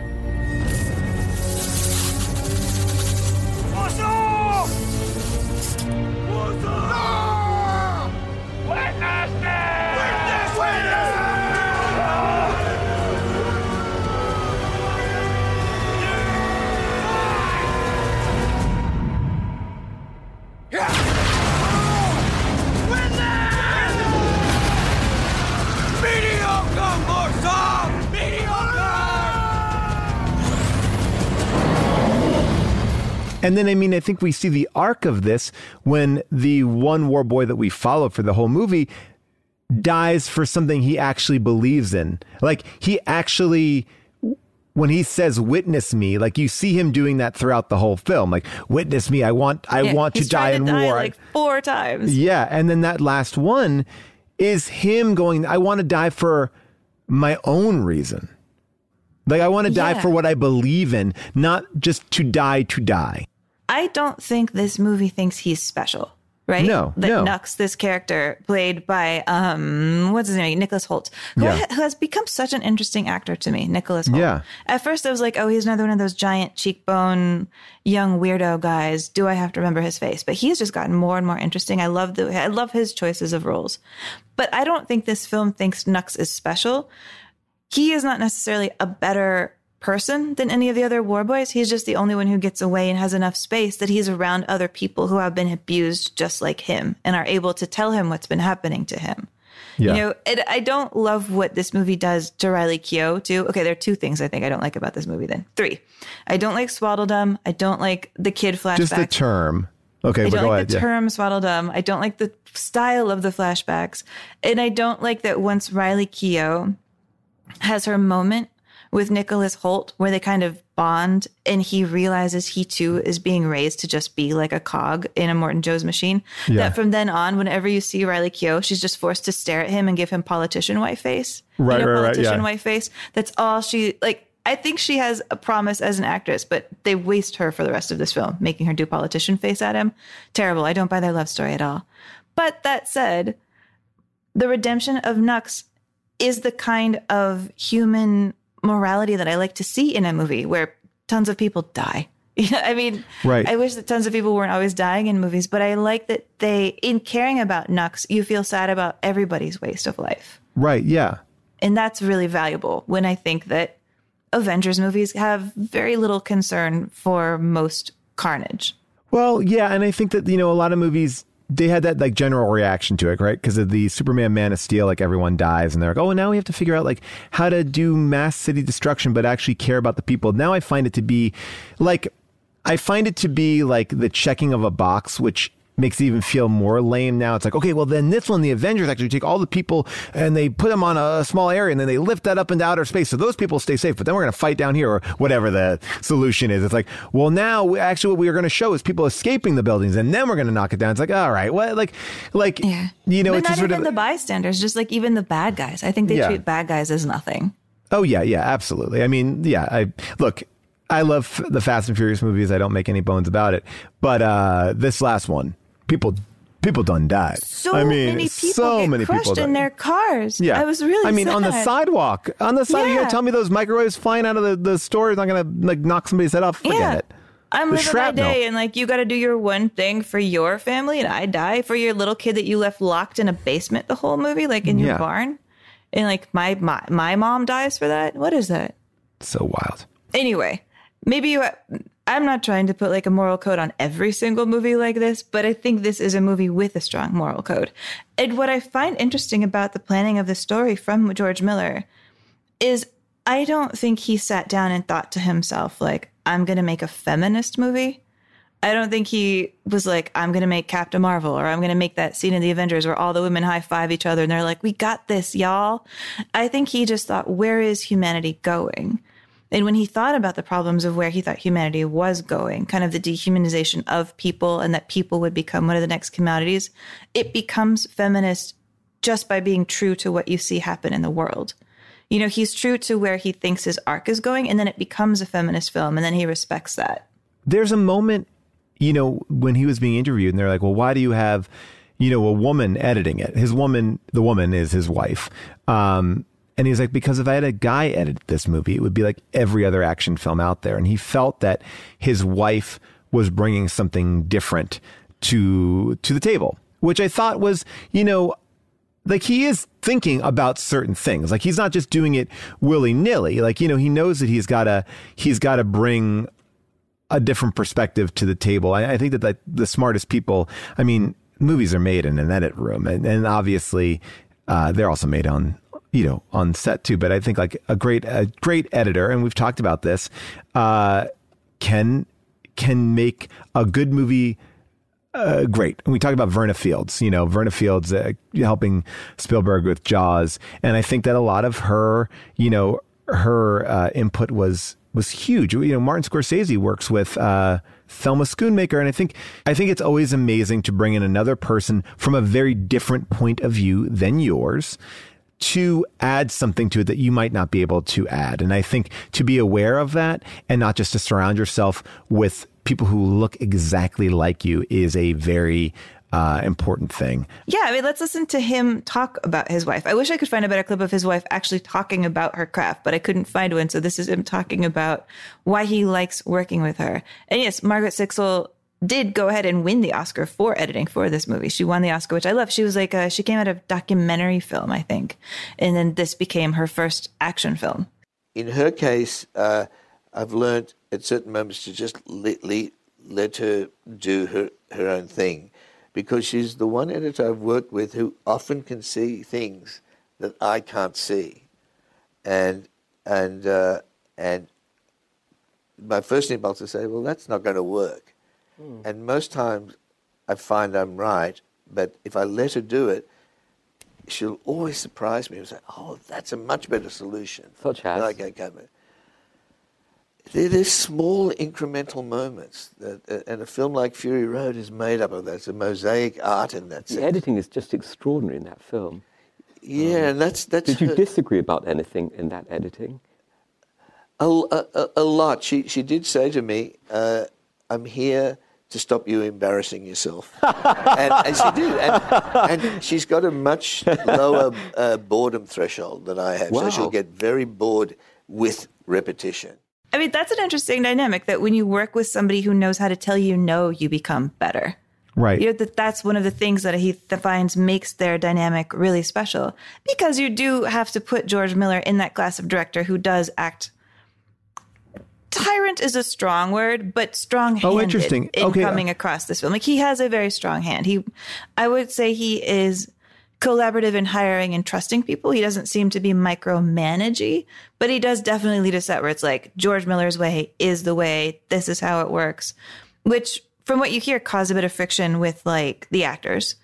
You know that the actors well, I mean, were kind of like overwhelmed. I mean, how would you not like? How could everybody not have a breakdown in this movie? You're in the desert for eight months. I mean, I'm friends with a um, a woman who is a stunt uh, person, and she was down there for four months before they started shooting, working on getting ready for the film to start and to then do these stunts for real. And then uh, she got injured and then could never complete it. So she already did like four or five months and then wasn't even able to do. Oh, wasn't man. even able to do the work, and she's so disappointing for her. And this movie also is shot in order. And anyone who knows anything about production, that is the most expensive way to shoot anything. Like when you ever hear of anyone saying, especially a movie like this, where they go forward and then backward. Like they could have, you know, they that which means that they ran through all those sets and then they went backwards through all those sets where I think a lot of filmmakers would be like, okay, we're going to shoot all the Citadel stuff and we'll shoot the beginning of the movie and the end of the movie and we'll shoot, you know, and like while we're here, we have all this. No, that is a you know he wanted to shoot it in order. And that I, I, think those things help. You know i think those things help character development. I think those things help i think it helps. I also think it it makes it very expensive. Yeah. Well i mean what i what the stories i seem to keep hearing about this are that george miller had so much on his plate between like all of the costuming all of these real cars and real stunts and real things that actually worked i mean the the Doof's guitar actually blew fire. So you're George Miller. You're responsible for all of these people on the set. You're also, for some reason, everybody keeps bringing this up, wearing a leather jacket, no matter how hot it is, just to mm. do it, just to be like, I'm leather jacket guy. Just the way that like Cecil B. DeMille used to always wear knee high boots and jodhpurs to set. Like, this is my director costume. Or the way that Brian De Palma always wears one of those little vests, those like beige vests with pockets all over it. Yeah, yeah, yeah. George Miller was like, I'm leather jacket guy. But so you're doing so much and caring about all of these moving parts, moving, literally moving parts that could literally kill people, which was a lot of stress for him. I mean, do you know this about George Miller that he was a doctor before he was a filmmaker? And that's how he got started on Mad Max in the first place? No. Yeah, he was a doctor in Australia and he kept getting patients that were like torn up from car wrecks and he wanted to make a movie about driving because he was seeing people get torn apart by cars. And he was, it was, I wouldn't call it like a gigantic PSA, but it was on his mind because of what he was witnessing in the emergency rooms. And so, because he had promised in his medical career that he would follow the Hippocratic Oath, that he would never, ever, ever do anything that would get anybody hurt, he takes safety on this incredibly carefully, even while wanting the most danger that he could have. And so, because his brain is like in all of these positions, somebody like Tom Hardy is back in the position that he was with Christopher Nolan, being like, I guess I'm kind of on my own in creating this character. I'm not working with like Noah Baumbach, who's going to be on my shoulder, whispering into my ear, like, here's where you are in Right. this scene. I have to figure this out because there's just too much happening. And I'm and I'm living in real time there for eight months. I'm also sort of broken by this. Right. And, And and, so- by the way, like, can you imagine like being on this set? This is not like The Mandalorian. You're not on a soundstage. You are in the middle of the desert. It probably takes you an hour and a half to get to wherever you're going to be shooting. An hour and a half back. There's no cell towers out here. Like you are in the thick of it. And you are, and, and even when you go home at night, there's no energy. Like, think about it as like you are in. We talked about going to boot camp in a lot of these war movies. Like you were in a more extreme version of that. Yeah, they are essentially living it. Yeah.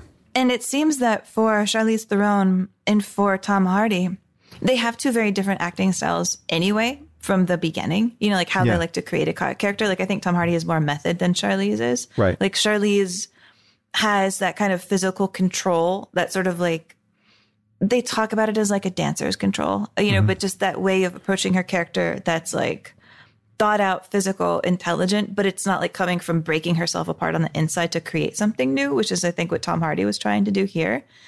And so they seem to butt heads, and it seems like they came up with a dynamic that was kind of like Furiosa and Max. Like, okay, we don't see eye to eye on everything. We are in this impossible situation, and we have to just get through this together, even if Yeah. we don't love being together all of the time. I mean, I don't know. I find all this interesting because most of it wouldn't have even come out if not for the fact that when this film premiered at Cannes, Tom Hardy took a moment at that first press tour when Cannes had just seen this movie for the first time to publicly apologize to George Miller. And when Oh, you listen between the lines of the apology, it kind of sounds like Tom Hardy lost it a lot on set, as I certainly would. I would have lost my mind if I had to do Right. what he had to do on the set. But he's now witnessing the film and seeing what it was, you know, realized everything that was going on and why he couldn't get that actor attention that he felt like he needed. I, I have to apologize to you because I got frustrated.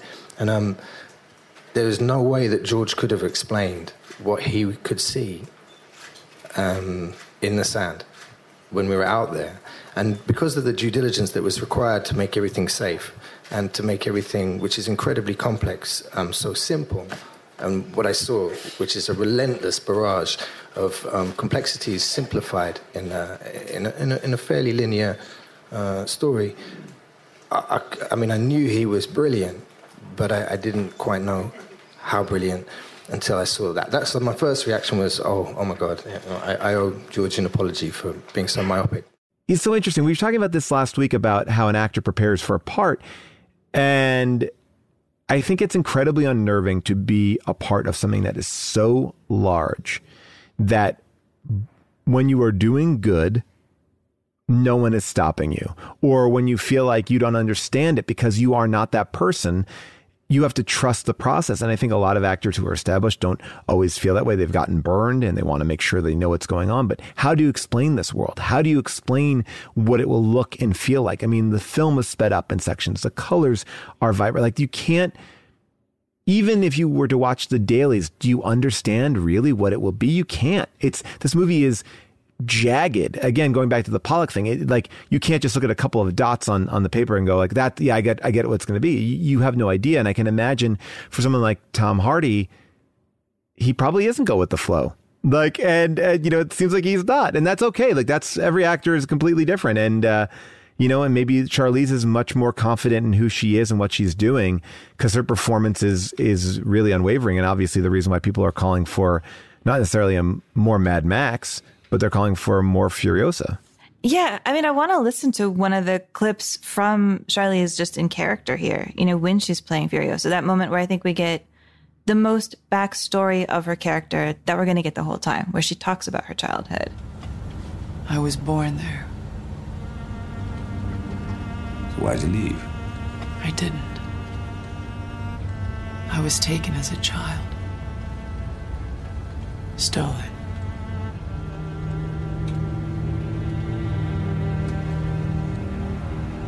You've done this before? Many times. Now that I drive a war rig, this is the best shot I'll ever have. And them? They're looking for hope. What about you?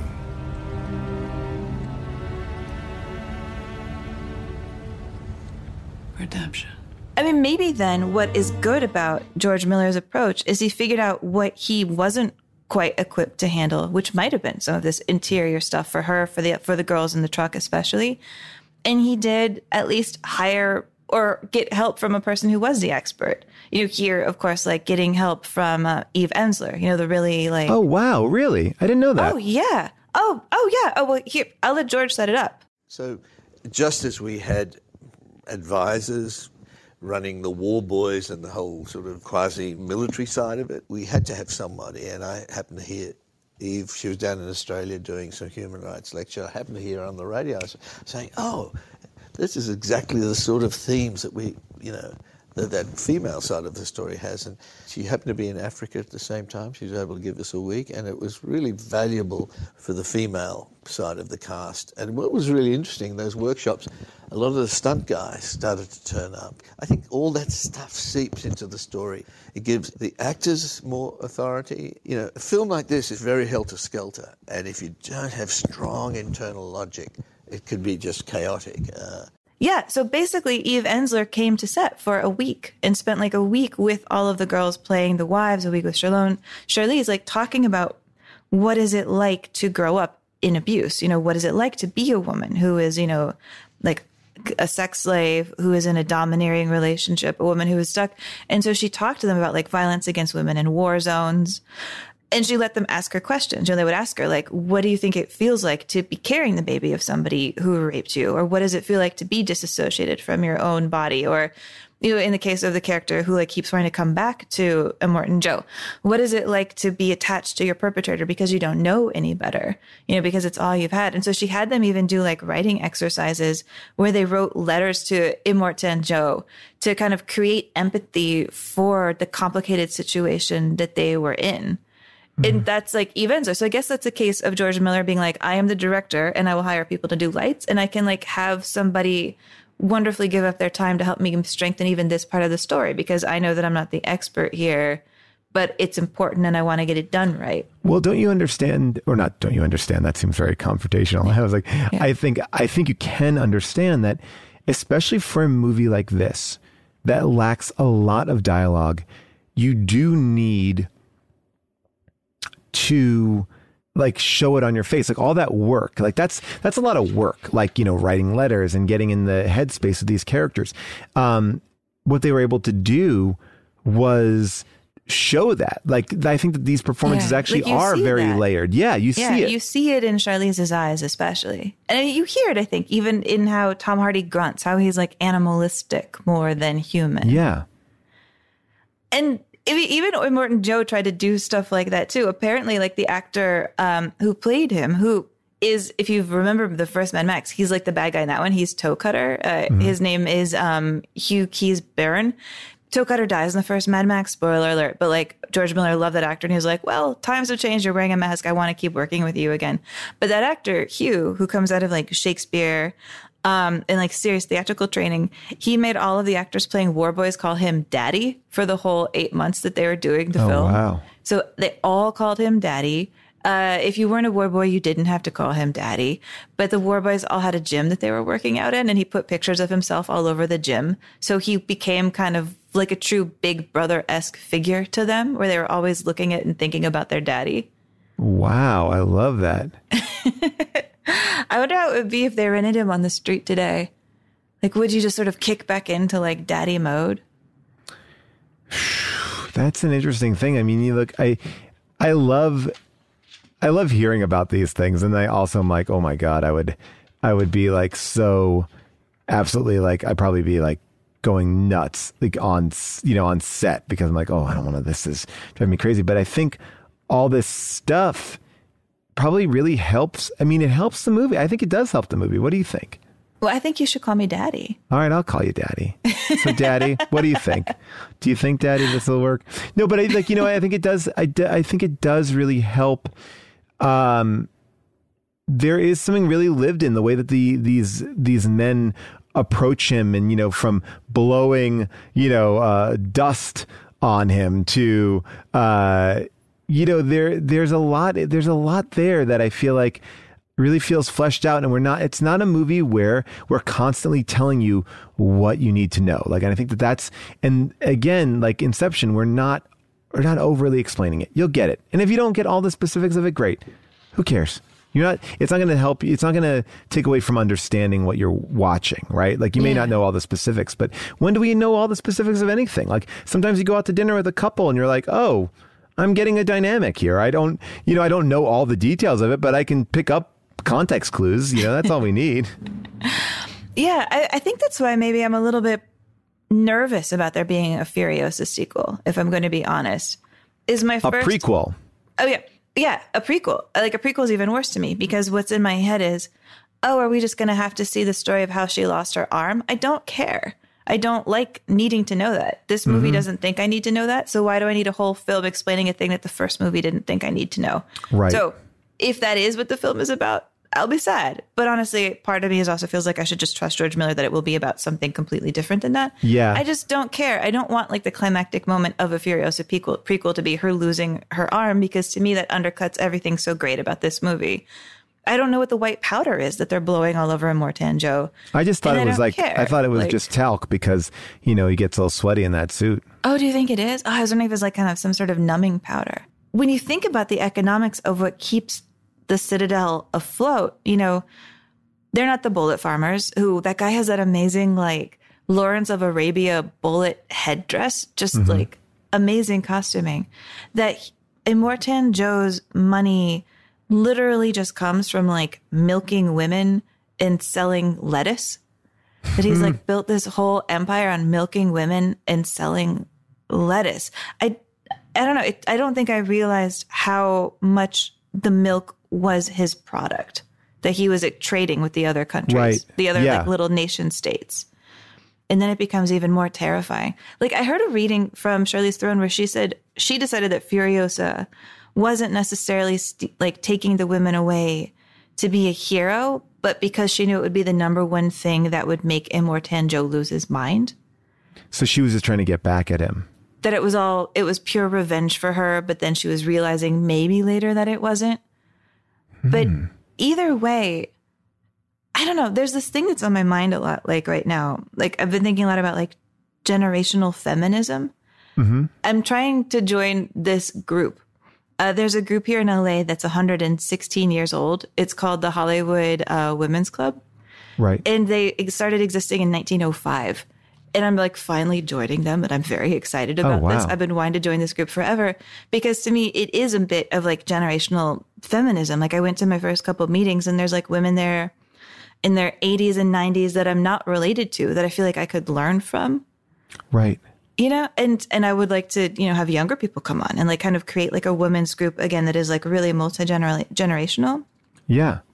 and to have that be here in the film that this isn't like i'm sick to death of feminist films that are like i'm just a woman who's like in my 20s or 30s who's hot as shit and shoots people. Like fuck Right. that. You know i'm just this one rogue girl who's not like other girls on my own blasting men. Like i don't care. But this movie is like generations of women helping each other Right. and having a part to play. So it's not all that one woman is an exception, but that together women are doing really interesting things. And to have a movie where like you're watching, have you old women die in battle? Like what? Yeah. I don't I'm trying to think of the other films where old women die in battle. Old women go down guns blazing and it's not like a comic effect like a grandma rapping or Right. like old woman with a gun getting shot. Like old women dying nobly in battle is it shouldn't be as staggering as it is, but I've it, it staggers me. Like when that is an image that I feel like is almost unique to this film. Well, yeah, I think this movie is brutal. and and brutality knows no no limits. Brutality affects children. It affects the elderly. It affects, you know, I think I think that we not to drive it all back to COVID, but I think we all just lived in a in a world where we saw how everyone is and still is, you know, susceptible to this virus. And well, I don't, I, I'm fine. I'm healthy. I'm this. I'm blah, blah, blah, blah, blah, blah, blah, blah. But it doesn't make a difference. Even when an event like 9 11 happens, you know, you're saying, like, oh my God, this, well, well, well, there, there must be something bigger here at play. There's a conspiracy. There's a something. There's, because I can't even take in that we live in a world that is that tenuous. It's something so big could happen and we couldn't prevent it, you know? And I think that that often is the the biggest scariest wake up call like oh no no anyone can be affected by this everybody will be nobody you know children old young healthy frail um, and that to me is is uh, I think one of the cool like not cool but one of the most interesting things is we don't often see that even represented in film because it seems too brutal No, it's true. Like, there's this old Onion headline that runs through my head pretty much every day. Um, I think I can quote it. Amount of water man just used to wash dish to be prize of of hand to hand combat match in 2065. I think about that all the time. And it, I mean, this is a movie that sets up a thing that I feel like we all know is coming. You know, like Right. environmental disaster and water wars, and we're not doing anything about it. You know, to talk about your kind of analogy of seeing something happen that you weren't prepared for, and how do you make a thing make sense? It's almost maddening that these movies have existed for, you know, what, gosh, 42 years now, warning us about a type of future that is coming, and we're still not doing anything about it. No, because it doesn't affect us. And look, we live in a society where we've seen this happen now so many times. Like, uh, guys, you got to get that vaccine. I had it, and now it's bad. Like, oh, so now since you had it, since you now you can say that we should get it because it affected you, or like. My son is gay, so now I know that I should uh, fight for gay rights. Like, oh well, like it's so As the father of daughters. Right. Well, I mean, but but I would even say that the father of daughters is at least whatever.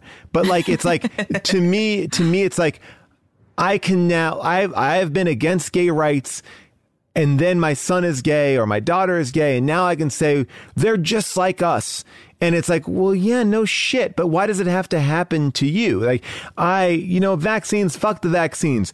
I got COVID. Uh, Guys, get the vaccine. I'm being serious. Like, well, why do we have like why we live in a society where it's like it won't happen to me, it won't happen to me, and then when when it does happen to us, we're like, well, now I'm going to be the soothsayer. Now I'm going to tell you, get your shit together. Listen it's like to it's me, I'm the expert now, man. yeah, it's just like it's just a weird it's a weird thing that we we consistently uh, do, and I think we see it a lot in um in politics. I think we see a lot in politics. Like just like it was like when Lindsey Graham got COVID, and he's like, "Well, I'm going to tell Trump like he should be pushing the vaccine." It's like, why now? Why wouldn't you believe this? Like it's uh, it just I mean it just makes what me, a blood bag. I mean, yeah, what a blood bag. But anyway, and by the way, we but what we're doing in this movie is we're taking the blood of somebody who is vital and using it to to to keep non-vital people around. There's such I mean, there's so many things that I think that that you can pull from politics and environmentalism from this. It's you know, I mean, in a way we are reusing, which is good. Um, Yeah. but uh, but uh, but yeah, no, it- reusable, refillable blood bag. yeah. But to Make your, your, point, own blood blood bag. but to your point, look, I don't know how different this movie would have been in um in story in 2003 um because I feel like he probably had this idea and and obviously the first Mad Max was already dealing with these issues and he's telling the same story, same voice, same person and no one's going to listen and then eventually something terrible will happen and then everyone will be like, "Oh, right. Yeah, yeah, yeah." Yeah. Well, I'm glad he got to make this movie right the year that he did it. Because I'm, Yes. I'm glad this movie didn't have to be made with Mel Gibson. I'd rather not have a Mel Gibson in this I think movie. you're right. I Yeah, also sure. don't, the idea of Mel Gibson being in like a feminist film is like insane. My Mhm. brain would explode. I do get the sense he was trying to get Mel Gibson out of it by like 2006. He was already like, when he was like, I, he seemed I I feel like when he started to move it to like an anime creation, he was trying to just like get rid of Mel, and Mel You know, would be giving yeah. interviews in 2006 like it won't exist if I'm not doing it. There's old like com- comments on Rotten Tomatoes on an old Rotten Tomatoes article about like Mel Gibson saying that he wasn't going to do it, so it wasn't going to happen anymore, and people are like, well, you can't have a Forrest Gump 2 without Tom Hanks, and I'm like, well, yeah, that's true. Okay, um, he was considering Heath Ledger for a while, but eh, eh. Heath Ledger would have absolutely killed it. Oh, he would have been great. But I wonder. I mean, again, I think Tom Hardy might be the right man for the job. Um, Tom Hardy wants to be a silent movie star more than anyone Yeah. I've ever seen. Like, how happy would Tom Hardy be if he was a silent movie star who never had to talk? He doesn't like talking in movies. He always talks like a crazy person. Yeah. He would rather like not move his lips ever and be hidden behind a mask. Like, Tom Hardy should exist in 1919. He would have been the biggest thing ever. Yeah, I mean, you know, it's uh, it's really interesting because I think they think you need somebody that wants to be quiet. Like I, I like like Heath Ledger to me. Yeah, would be getting Heath Ledger Joker or Heath Ledger Brokeback. I don't think he seems as sunburnt, beaten down as this character needs to be. And obviously, like he's amazing as a Joker. He's amazing in everything that he does.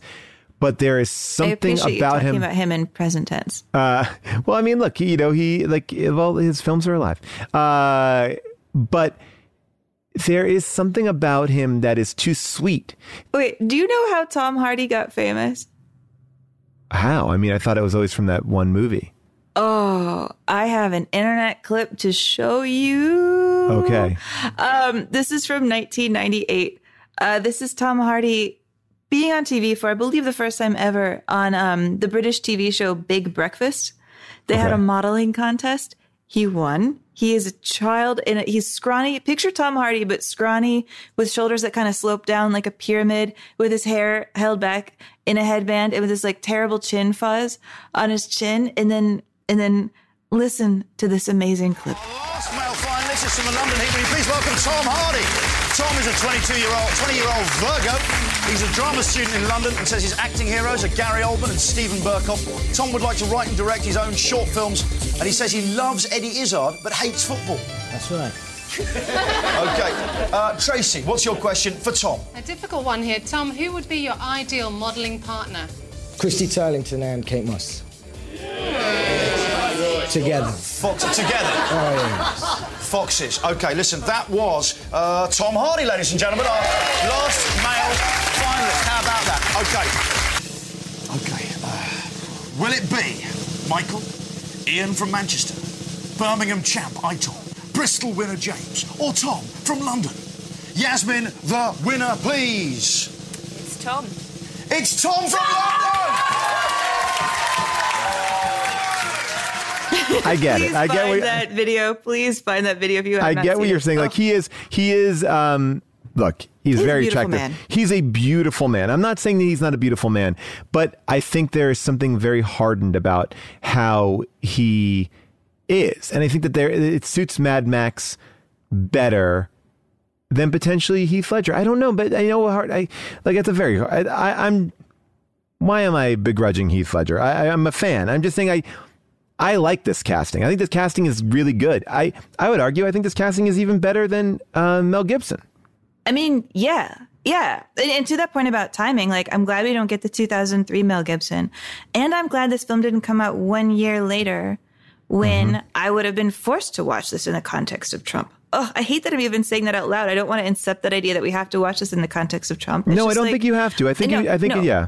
But, but but what I'm saying is like post Trump, every movie became about Trump, even if it Right. wasn't supposed to be about Trump. Mhm. And this movie was never about him. And yes, it just is that fascism takes the same patterns. Aspirational fascism Yes, yes. looks the same. And I am grateful that this movie will never have to be seen through his lens. Thank God. Thank Yes. God. I'm glad I want Mad Max to be free of him. I don't want any scent of him on this movie. But I think again, just to pull it out, like he is someone who is ahead of his time, in the sense that he is Trump seeing or like Miller? uh, Uh, Do you think Trump, is ahead of his time no, no, like, I, no, I, post-apocalypse? no, I, like, no, I just, you know what I'm saying. Like, I'm saying that, like, the Miller is saying things that we all know. It's it, again, it's he's like, saying truths. He's saying truths, and it's like it doesn't make a difference who it is. I think that's why this movie is universal. It's why I can travel around the world because it's not specific to United States. It's specific to you know the UN Council. And this year goes, we have to fix this. This could be for China. This could be for anywhere. Like it's you know we're living more and more in a world where, um, you know, people who have you know, I, I, think there's a world in which you know uh, industrialists become our leaders. Like, right? Like you can you you could basically have billionaires to start to run the show, and I think they're trying to in certain ways. Um, anyway, not to get down in this whole rabbit hole, but uh, I like but, that rabbit hole, but that's a, a rabbit hole for another day. Yeah, but I guess what I'm saying is. Yes, Tom Hardy is an incredibly sexy, attractive man. Heath Ledger is an amazing actor, but I do believe the grunts and groans and the is a really beautiful casting for this. I think that um, I'm glad that we don't have Mel Gibson in this because I also think that Mel Gibson would take on a whole other role as far as how he is um, in pop culture. You know, like, could we look at this movie and you know, I don't think he's able. I, I think he's come back ish, like not the same way. Like if Mel Gibson never had his multiple issues, um, you know, he would still be an actor. I think that would be churning out some really good stuff because I think Mel Gibson actually is a very good actor. Um, uh, and I think that if he was still beloved, we might see a better version of him. But I don't want to. I don't know. No, I don't know what I'm saying. I'm all over no. the place. I'm all over the You're place now. Yeah. that he's a bad dude and he would bring a baggage to this that it doesn't deserve. yes. Or I'm It saying would. that and I'm making. I know. I no. I'm agreeing. know. no, Yeah, I'm agreeing. yeah. I'm agreeing with it too. Look, when I went to a basketball game just about two years ago, uh, Mel Gibson was in the crowd. The camera went to him, and the entire crowd booed. Right? Really? And, oh yeah. And then he like started making funny faces, like, "Oh, I'm in on this bit. Like this bit is going on." So it's hard to have a hero, especially by these moments. And I think this movie is a harsher version than the other Mad Maxes. I think the the original Mad Max, like the first, uh, the first one, the Road Warrior, is the Yeah. best. Like that is the the, the Mel Yeah. Gibson that we're kind of capturing here. You know, Beyond the Thunderdome is a little bit different. Uh, that's like I think the most Hollywood version of it, but it's not like it's not Road Warrior or Mad Max. It's it's a it's a whole different thing. Yeah. I mean, yeah, uh, his persona is still okay for those movies that already exist because that it, it does capture something I think essential Yeah. about him. That Mad Max is selfish. This Mad Max is lonely and can't be another way. And there's a there's such a difference there.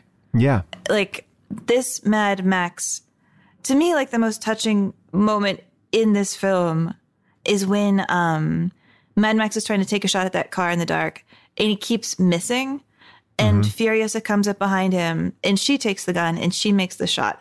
And what I appreciate about how it's done is it's not that she takes the shot and says something like girls can do anything or Right. you know she doesn't make a big deal of it she doesn't even take the gun from him No. you know he looks at She her maybe makes knows she's better at it and Yeah. gives her the gun and to me that's where i want to go with you know having heroes be of all genders in films not like i got to make a point with this just that it is the Mm-hmm. Right. point and that it's i know that you're better at this and you're better at this and this is what we do Let's not just check the boxes. yeah Well, Amy, obviously we had a lot of things to say about this movie, a lot of positive things, but as always, we've seen it happen literally in almost every show. I'm sure people did not like this film, and I'm still kind of in shock that this movie was not such a big blockbuster. So I am curious to see what the complaints were, or at least somebody's complaint was about this film. Fair enough. Well, most people really, really love this movie. Critics really, really love this movie, with one exception Mick LaSalle of the San Francisco Chronicle. Hmm. This is what he writes. All this wit and effort and occasional beauty is in the service of a movie that is little more than a two hour chase scene, one that seems founded on the assumption that if you show one set of people chasing another, that's enough to get an audience excited. Oh no, let's hope they don't get caught. Furiosa, Max, and the young ladies are fleeing, the king's army is chasing, and everything else is a series of variations. There's some welcome unintended comedy, as when the women playing the king, the king's five wives attempt to act. They seem at a loss how to play women who have spent their entire lives in medieval style slavery, but apparently they'd be all like really bummed out about it.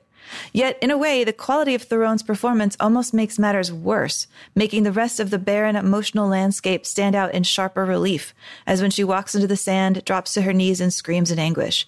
She can scream all she likes, but she cannot scream her way into a better film. The big screen might as well be a computer screen with nothing real or real looking on it, and yet over the soundtrack come the horns. You know those horns, the ones heard in all action movies, the sincere horns of truth, the horns of ultimate triumph, the horns that say something grand and important is happening. But it's not. Really, it's just not. I mean, wow. Uh, He's talking about the Inception horns, don't you think? Is he talking about Brum? I mean, you know, I don't even really remember the Inception horns uh, in this, but I will say that, you know, I think when you can get in a bad way, there's certain films that, like, once you don't buy in, you're never going to buy in. And it felt like every part of this, this person just did not buy in. And I've been in those moments.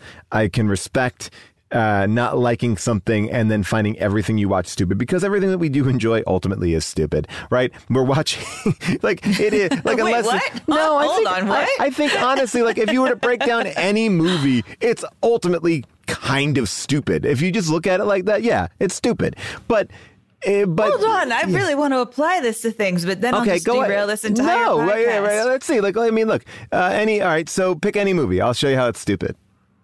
Okay. Um Not a documentary. Nomadland. Nomadland. Okay, this woman running around in her stupid trailer, like okay, and and, and it's like and these uh, non-actors in this thing. It's like okay, sure. What is it? A documentary or is it like a real thing? And and I mean, is it like is it that bad? I mean, what what are we watching here? Are we watching an infomercial for like how to live in the land, or are we watching a movie? Wait, this is a really fun game. Can Yeah, we keep give, yeah, give me another one. Okay. Um The Avengers. I mean, Amy, Avengers is the easiest one. It's like, oh, stupid costumes, bad effects. It's like, why do I care? This is nothing that could happen in the real world. It's like, it's just quips and explosions and, oh, yeah, they kill a guy. Big deal. I mean, you know, if we're really talking about uh, great cinema, I don't think that, uh, like, Joss Whedon is going to be at the front of that discussion. Oh, Paul, do you know how long I've waited to hear you say those words? this is my like you're outside my window with a boombox moment. I also Oh, don't like, just- I also don't like the Avengers, but for different reasons. Uh, Okay, fine. I hear your point. Well, that is what Mick LaSalle said about Mad Max.